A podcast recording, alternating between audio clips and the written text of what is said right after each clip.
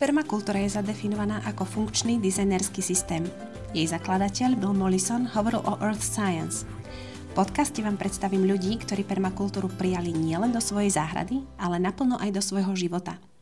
Moje meno je Silvia Koreňová a teším sa na vás v podcaste Permakeci k veci.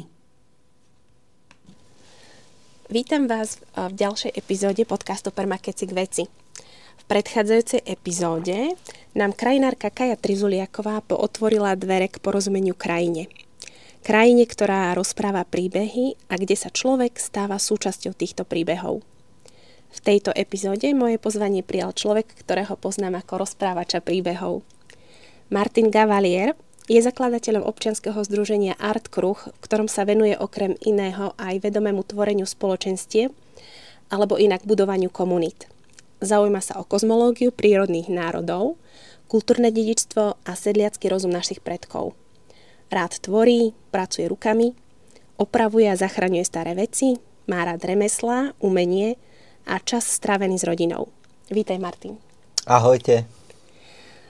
Ja by som sa, Martin, teraz veľmi rada nechala pozvať do tvojho sveta vnímania permakultúry. No tak ďakujem ti ja, Silva, za toto pozvanie. A teda môj svet permakultúry, no čím mňa to vlastne prepojilo? Ja si poviem hneď v úvode, že ja čo sa týka toho vzdelania, alebo toho úplne že vedeckého pohľadu, ja som s tým mal od mala problém, že mám určitú formu dyslekcie, dysgrafie a mám problém si zapamätávať určité informácie alebo na, naopak, že čísla. Takže vlastne s tým klasickým systémom som nebol nikdy kompatibilný, že veľmi rýchlo ma odtiaľ vylúčoval preč práve kvôli týmto mojim e, nedostatkom.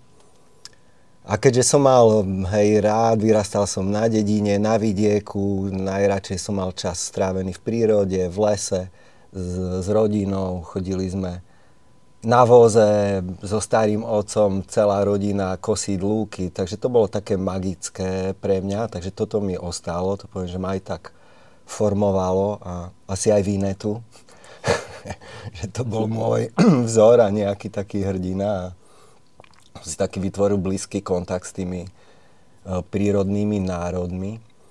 No a keď som sa stretol vlastne s permakultúrou ako tým konceptom, tak ma to veľmi oslovilo, že je mi to blízke a že, že mohol by som tam byť e, užitočný ten môj pohľad na svet alebo to, ako ja žijem, aj bez ohľadu na to, že, že to nie je podložené všetko na tých presných vedeckých e, faktoch, lebo hm, keďže toto som tak mal, tak mňa veľmi oslovili ako Goethe a Steiner, mm-hmm práve ten ich pohľad, že akoby človek ako ľudská bytosť, že keď je naozaj bdelý a vníma to okolie a tú krajinu svojimi zmyslami, takže by mal mať vlastne všetky informácie, ktoré potrebuje k, di- k životu, k dispozícii. Takže toto mi bolo veľmi blízke, mm-hmm. keďže to memorovanie mi veľmi nešlo. No a v tej permakultúre vlastne sa to stretlo, že sa mi to veľmi páči, že je aj ten aspekt, toho, že mať to vedecky podchytené, ako to je, ale zároveň aj ten aspekt, že toho pozorovania, či miesta, alebo čohokoľvek, čo sa deje, samým sebou, hej, tou bytosťou, akými sme, a či už je to len fyzické zmysly, alebo aj intuícia, alebo nejaký ako keby vnútorný svet, že v tej permakultúre, že nie sú to veci, ktoré proti sebe bojujú, mm-hmm. ale ktoré sú kompatibilné. Takže mne to tak aj ostalo, že ja som veľmi rád, že vás mám toľkých permakultúrnych kamarátov, ktorí ste takí nadúpaní a viete tie veci a ja ich veľmi rád všetkých oslovím a poradím sa s, s nimi o tom, že nemám tú ambíciu to tiež celé namemorovať. A v tom aj seba vidím, že to by mohol byť ten môj prínos práve to prepájanie tých ľudí a to, aké vzťahy si vytvárajú aby vedeli v prvom rade spolu dobre komunikovať a, a spolupracovať. A tvojim a, veľmi silným komunikačným jazykom sú príbehy. Prečo práve príbehy? Príbehy tiež to je, že od detstva som to mal veľmi rád. Keď si dám takú prvú spomienku na tie príbehy, tak to bolo, keď sa páralo u nás v Štrbe, ja som zo Štrby, keď sa páralo perie, a to bola ženská záležitosť, ale deti tam mohli byť. To bývalo podvečer pri sviečkách, oni párali to perie, tak pomaly to pádalo a hovorili sa vtedy, že strašidelné príbehy. To sme zbožňovali ako deti, sme tam boli zašití a počúvali, že stará mama mi hovorila, že to sú pre teba periny, keď budeš veľký, sa budeš e, ženiť, že to máš do výbavy. Si to pamätám ako tú vetu a spím teraz, hej, že pod tou, hm. pod tou perinou. No a tie príbehy, myslím, že tá sila ich je v tom, že sa dotknú naozaj našej duše, že niečo v nás sa pohne. A naozaj nejaký silný príbeh, že nás môže, môže úplne zmeniť. A vieme, že aj v kultúre tých ľudí, že je veľa prastarých mýtov. A tá definícia toho mýtu, hej, sa mi páči, že je to vlastne príbeh, ktorý sa nikdy nestal, ale vždy existuje. Takže zahrňa nejaký ľudský archetyp a nejakú prírodzenosť človeka a posúvať ďalej tú múdrosť. Hm. A keby si mohol povedať, ktorý najsilnejší príbeh mal takú silu, že dokázal pohnúť tvojim životom? Hm. Asi dávam z prvej, že čo ma napadlo, že nejdem o tom uvažovať, ale bolo to tiež od taký rodiny náš to bol príbeh, že u starého otca bolo strašne veľa mačiek stále sa okotili a boli nové a nové, takže už sa asi aj občas stalo, že išli do potoka, mm-hmm. čo bolo také, že veľmi akoby bolestné, smutné, že o tom som nechcel vedieť. Ale taká stará príhoda bola, že to bol asi otec, alebo starý otec môjho starého otca, že takto mali veľa mačiek a už nevedeli, čo s nimi, hej, a nechceli toto urobiť a že išiel niekde ďaleko na trhy, niekde išiel niečo odviezť vozom, takže si povedali, že tie mačata, že ich odniesie niekde cestou ďalej, ďaleko, aby sa proste, hej, že nevrátili. A potom, že po nejakých, e, že zmizla mačka stará, keď oni toto urobili, a po nejakých e, dvoch e, dňoch sa zrazu jedno mačiatko objavilo pred dverami. A o dva dní ďalšie a ďalšie, až všetky sa takto objavili. A posledný deň, že tam bolo to posledné mačiatko so zdochnutou tou starou mačkou.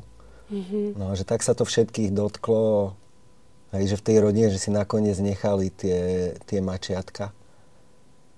Tak to mi tak ostalo ako tá sila takého, že postarať sa jeden o druhého a myslím, že teraz je presne na to ten čas, že ten advent je o tom, Hej, že dávať si tie dáry navzájom, oceňovať sa a že byť tu, byť tu jeden pri druhého.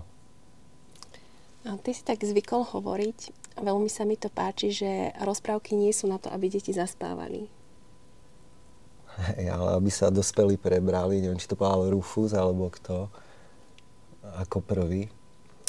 Hej, že keď to nečítame práve len na tej mentálnej úrovni a nepočúvame to akoby v tých slovách, ale že sa tak ponoríme do toho príbehu a fakt ho vnímame neviem, telom alebo niečím iným, že niečo sa v nás ako keby dotkne.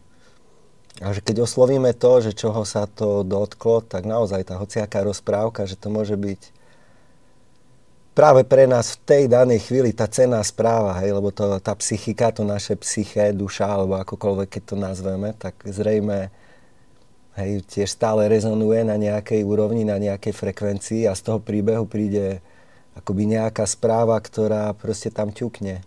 A že tam vieme nájsť tiež tú odpoveď alebo zmysel tej situácie, ktorú riešime. A vidíš to tak, že sa dokážeme stále pozrieť na tie skryté odkazy v príbehoch? Určite tú schopnosť máme, ale dosť to asi závisí od toho, v akom sme rozpoložení. Určite tá šanca to uzrieť alebo si to uvedomiť je oveľa väčšia, keď dokážeme byť stišený, pokojný, keď aj tá mysel je pokojná. Asi je to hodne o tom, že keď sme v tom všednom, každodennom eh, pracovnom móde, kde máme desiatky povinností, tak eh, sa to tíša, číta o mnoho ťažšie.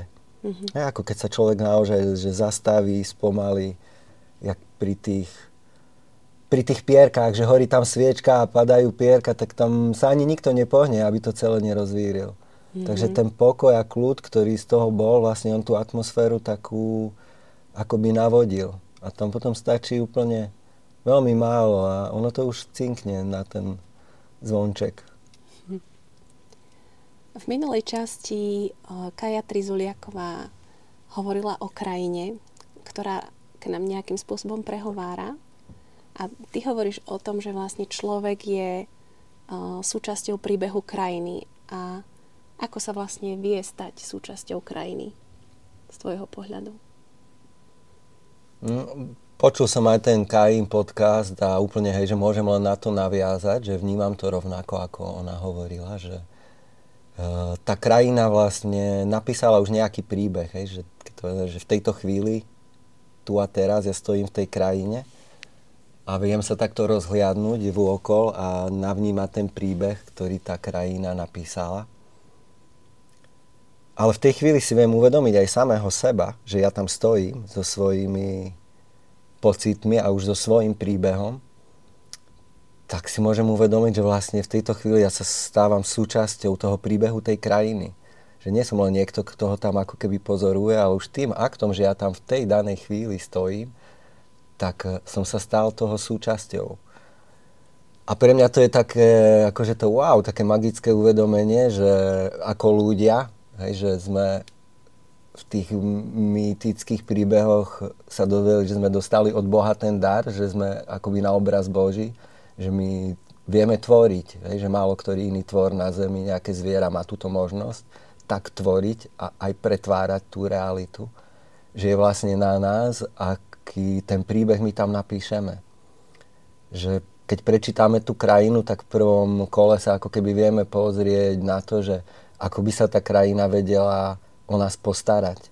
Hej, že svojimi zdrojmi, a to či už hej, že biologickými, aké sú tam e, zvieratá, rastliny, tým podnebím, štruktúrou, podložím, ale vlastne aj tými zdrojmi kultúrnymi, hej, že čo sa tam udialo, aké príbehy už tam boli napísané.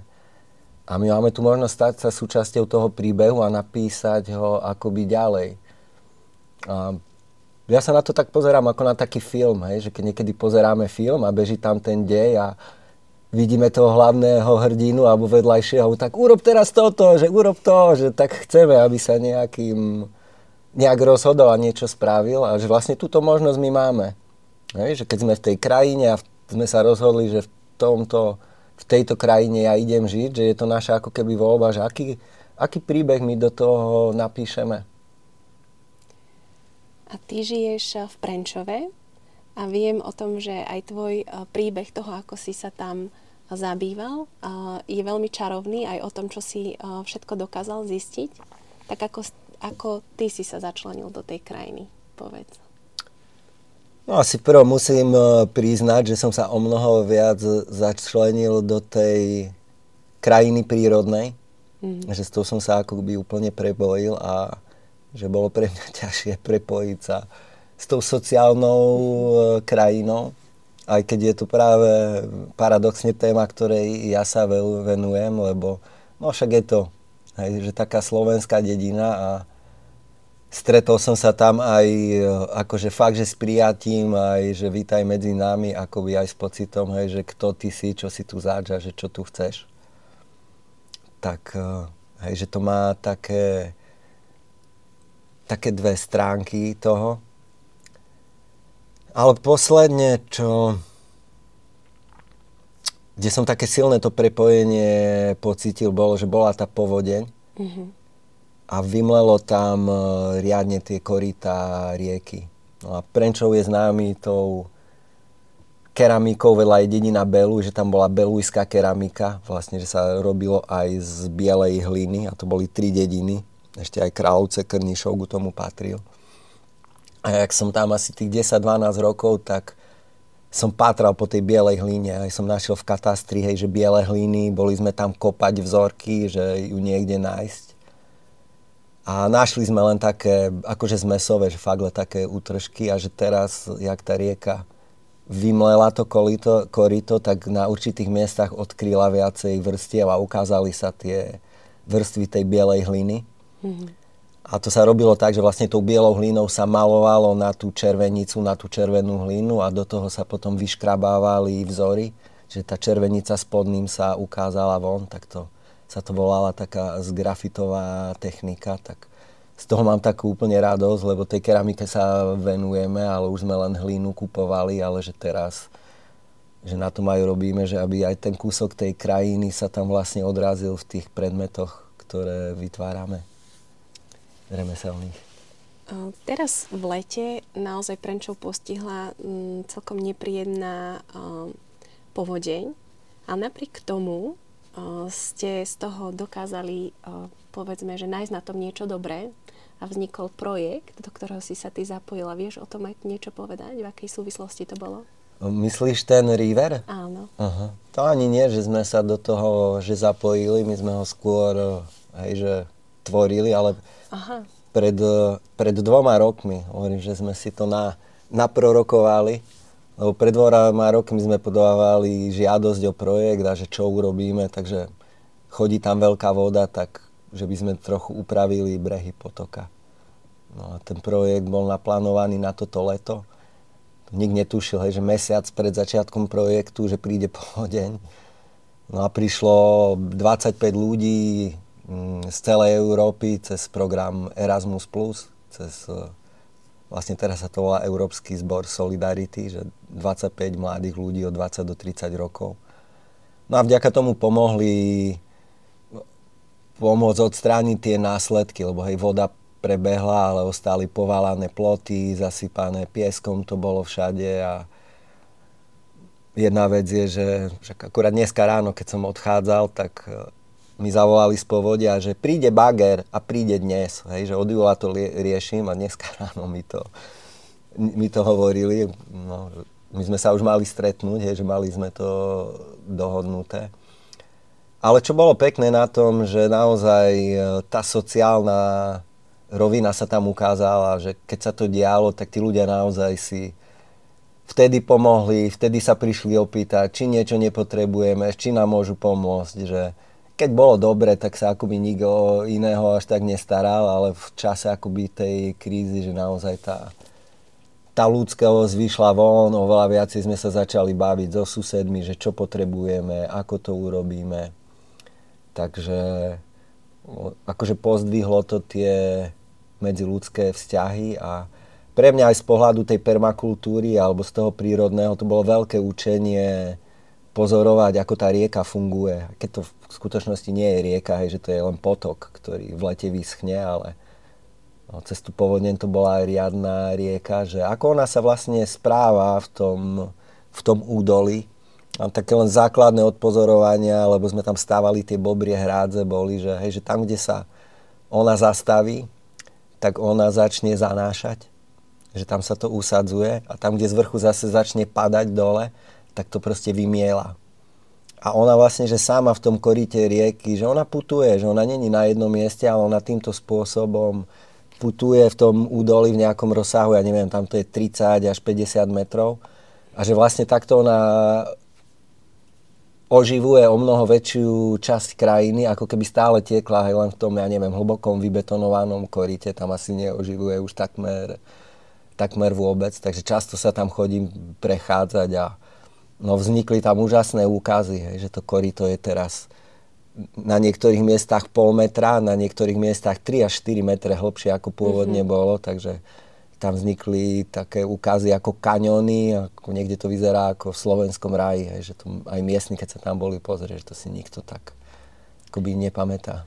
Pre mňa je to až ohromujúce, že ste pred dvomi rokmi napísali príbeh, ktorý ste si teraz sami zažili.